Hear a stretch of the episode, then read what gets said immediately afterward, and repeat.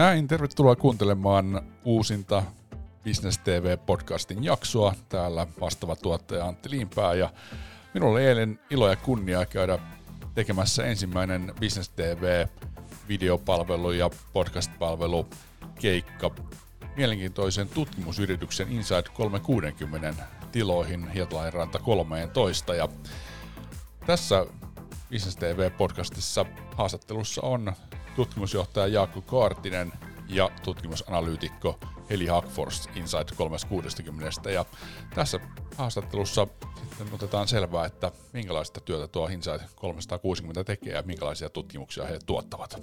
Ei muuta kuin haastattelu käyntiin.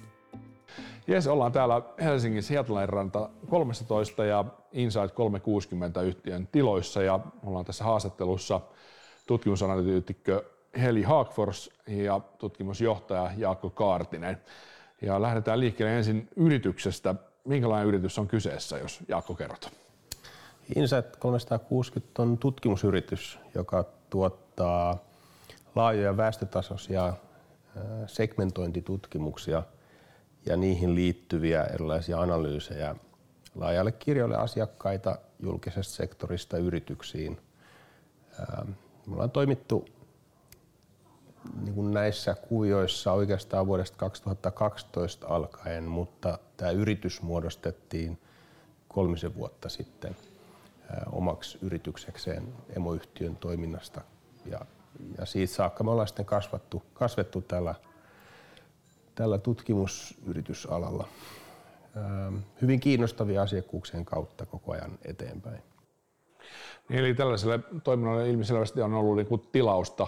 Tuossa aiemmin keskustelussa kerroit, että, että tuntuu jopa, että olisi ollut sellainen kuin aukko, että ei ole ollenkaan ollut niin kuin tällaista yritystä aikaisemmin.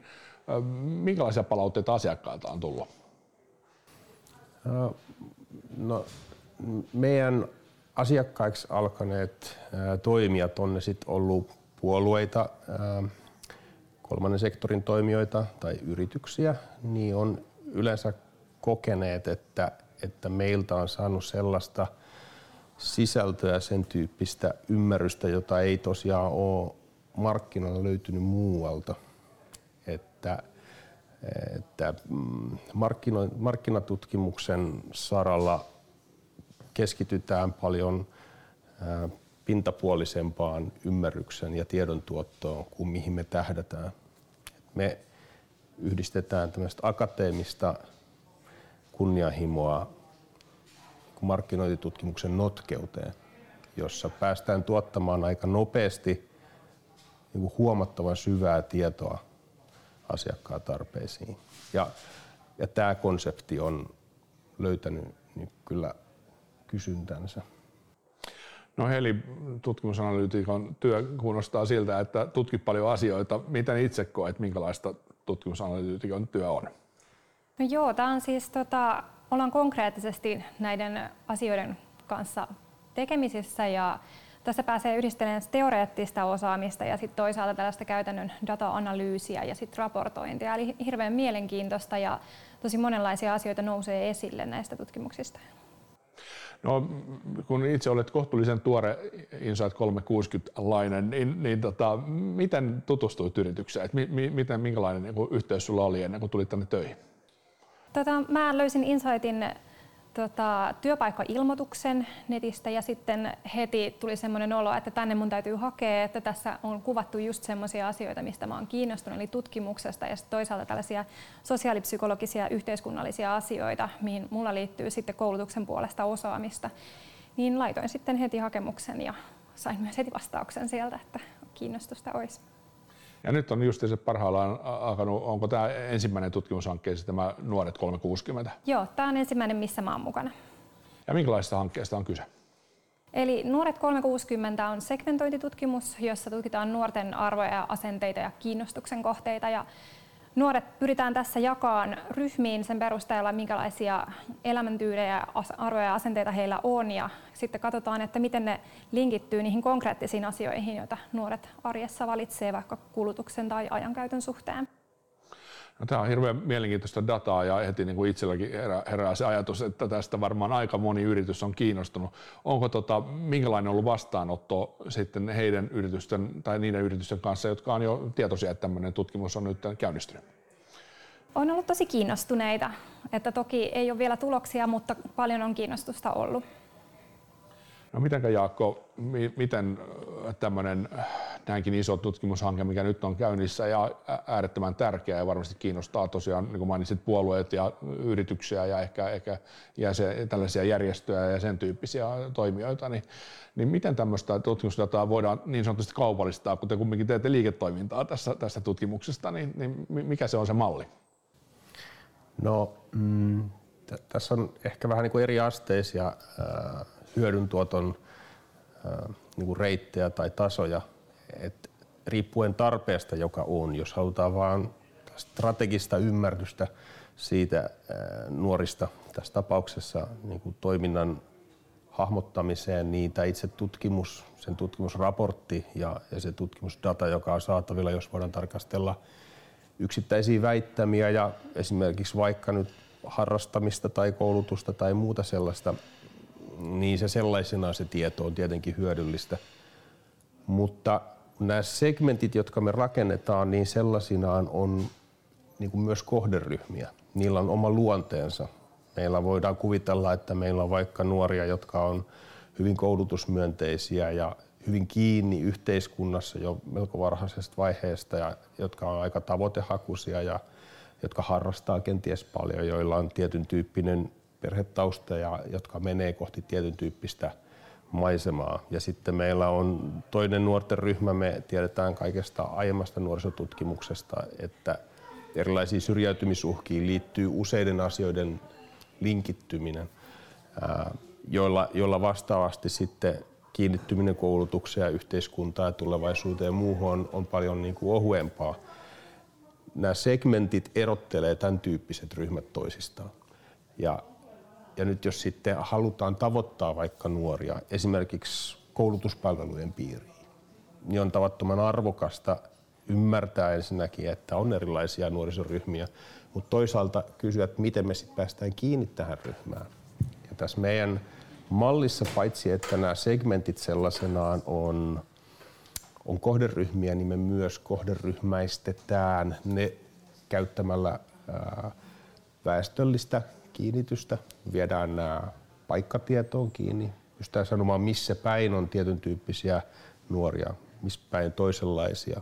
Ja nämä muodostetaan digitaalisiksi kohderyhmiksi.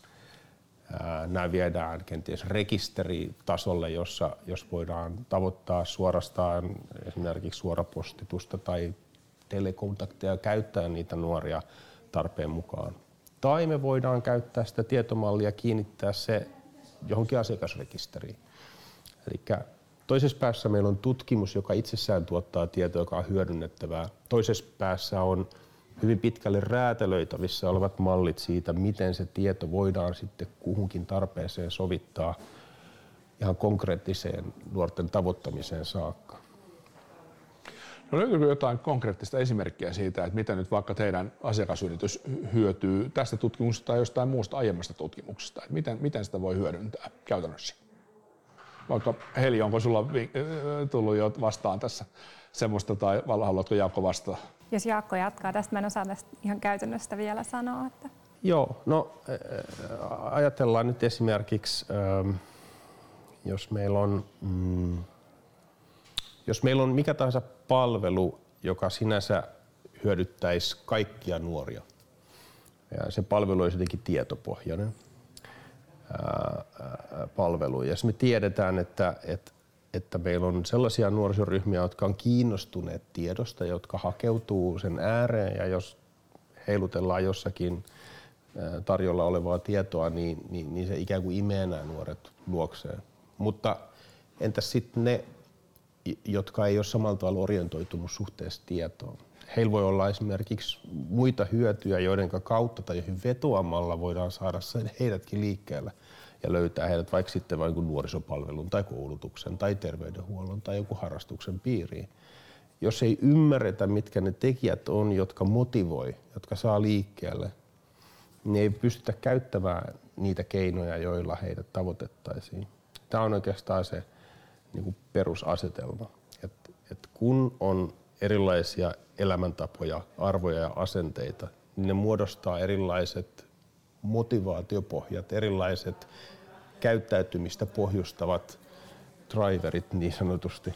Ja, ja näiden ymmärtäminen ja niiden käyttäminen silloin, kun yritetään rakentaa mm, vaikka asiakkuuksia tai palvelusuhteita tai jotakin muuta, niin, niin on niin kuin A ja O. Yksinkertaisimmillaan yhdellä viestillä tavoittaa yhdenlaisia ihmisiä. Jos haluaa tavoittaa loputkin, niin pitää vaihtaa viestiä sellaiseksi, että se sopii sille toiselle joukolle. Tähän me tarjotaan reseptejä. Niin, eli teiltä löytyy myös sitten tavallaan siihen viestimiseen konsultaatiota, että se ei ole pelkästään datan tuottamista, vaan myös sitten kerrotte asiakkaille, että miten se dataa voi hyödyntää. Kyllä joo. Esimerkiksi meillä on yhteistyötä ammattijärjestöjen, ammattiliittojen kanssa. Siellä meillä on yhteistyökumppanina konsultti, joka pystyy viemään ihan niin kuin strategiatyön niin kuin äärimmäiseen pisteeseen saakka ne mallit, joita sitten on rakennettu. Eli tavallaan se hyöty ei koskaan jää vain paperipinkaksi pöydän nurkalle, vaan muuttuu aina ää, varsinaiseksi hyödyksi toiminnassa, viestinnässä, suunnittelussa. No nyt tämä Nuoriso 360 tutkimushanke on nyt käynnissä tai tutkimus on käynnissä. Miten tuommoinen tutkimus noin yleisesti etenee? Minkälaisia vaiheita siinä on ja miten päästään sitten siihen niin lopputulokseen? Joo, eli ihan ensimmäisenä varmaan mietitään sitä, että mitä halutaan tietää, eli minkälaisista asioista ollaan kiinnostuneita, että asiakkaiden toiveista tai sitten yleisesti ottaen. Ja sitten lähdetään sen pohjalta rakentamaan kyselylomaketta. Ja me hyödynnetään sinne sellaista segmentointimallia, jossa me sovelletaan tällaista arvoteoriaa, Schwarzin arvoteoriaa, jonka liittyy kymmenen perusinhimillistä arvoa, jotka on tunnistettavissa kaikissa kulttuureissa. Ja sitten ne on yhtenä osana tässä kyselylomakkeessa. Ja sitten sen lisäksi siinä kyselylomakkeessa on sit muun kaltaisia väittämiä näistä muista asioista, joista me ollaan kiinnostuneita, liittyen sitten ajan käyttöön tai mihin ikinä. Ja sitten me katsotaan, että miten ne yhdistyy näihin. Ja kun tämä kyselylomake on lähetetty vastaajille, niin aineisto kerätään ja sen jälkeen sitä analysoidaan ja siitä muodostetaan raportti. Ja myöhemmin voidaan tehdä vielä sit lisäksi asiakkaiden toiveista sellaisia tutkimuksia, joilla saadaan tämmöisiä tarkempia asioita esille sieltä aineistosta. No tietysti se, mikä kiinnostaa itseäni ja varmaan aika monia kuuntelijoita, niin, niin että mit, mitä tämmöinen palvelu sitten maksaa, eli, eli tavallaan, että miten, miten, miten teillä se kauppa käy, että onko se niin kuin, te paketoitte niitä tietoja tietynlaisiksi äh, paketeiksi, että tässä nyt tällainen tietomäärä ja tuossa tuommoinen, vai, vai onko se niin, että tilataan tutkimuksia vai miten se käytännössä tapahtuu? Jaakko. Meiltä on mahdollista tilata kokonainen tutkimus omiin tarpeisiin ja silloin riippuen sen tutkimuksen laajuudesta ja, ja, ja tota sen hyödyntämisen niin kuin tavoitteista, niin sen hinta jäsentyy sen mukaan. Useimmissa tapauksissa nämä tällaiset asiakkuudet on monivuotisia ää, niin prosessimaisia. Ja, ja silloin puhutaan niin kuin kuusinumeroisesta luvusta Nuoret 360 tutkimuksen osalta ollaan rakennettu sellaista mallia, jossa tähän kokonaiseen tietoon ja sen hyödyntämiseen pääsee kiinni pienemmälläkin panoksella ilman, että tarvitsee sitoutua kauhean pitkään prosessiin, jossa suunnilleen 10 tonnin kieppeissä saa sellaisen paketin, missä on tutkimuksen data, raportti ja, ja, ja myös käyttöliittymään lisenssi, jolla pystyy pyörittelemään sitä tutkimusta omiin tarpeisiinsa ja sitten muut hyödyn tuoton mallit, niin niitä rakennetaan räätälöidysti tarpeisiin, mutta puhutaan niin kuin muutamista tonneista, joilla päästään esimerkiksi vaikka digitaalisiin kampanjoiden laatimiseen tai hyödyntämiseen kiinni.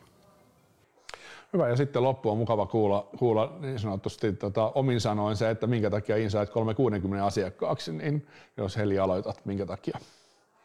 Että minkä takia Insight 360 asiakkaaksi kannattaa lähteä vai? Ju, juuri näin. No me, meillä on aivan ainutlaatuinen tämä tapa, millä me tuotetaan tietoa ja lisäksi me myös autetaan asiakasta aika pitkälle sen datan tulkinnassa, että me ei jätetä asiakasta yksin näiden tulosten kanssa. Ja Jaakko? mun mielestä meidän asiakkaaksi kannattaa lähteä, jos on, jos on, jos on avoin ja valmis haastamaan itseään sillä ymmärryksellä tiedolla, jota me pystytään tuottamaan. Et me etsitään ja halutaan sellaisia asiakkaita, joille me voidaan oikeasti tuottaa hyötyä. Meitä kiinnostaa oikein hyvä laatu ja sen laadun yksi ulottuvuus on se, että se tuottaa hyötyä. Ja sen takia, niin kuin Heli sanoi, niin me ollaan aika pitkälle mukana niissä prosesseissa aina valmiina vastaamaan tarpeisiin, koska, koska ilman niin kuin pitkälle vietyä paneutumista, niin sitä hyötyä näin monimutkaisista tietotuotteista on vaikea saada irti. Hyvä, kiitoksia haastattelusta. Kiitos. Business TV Podcast.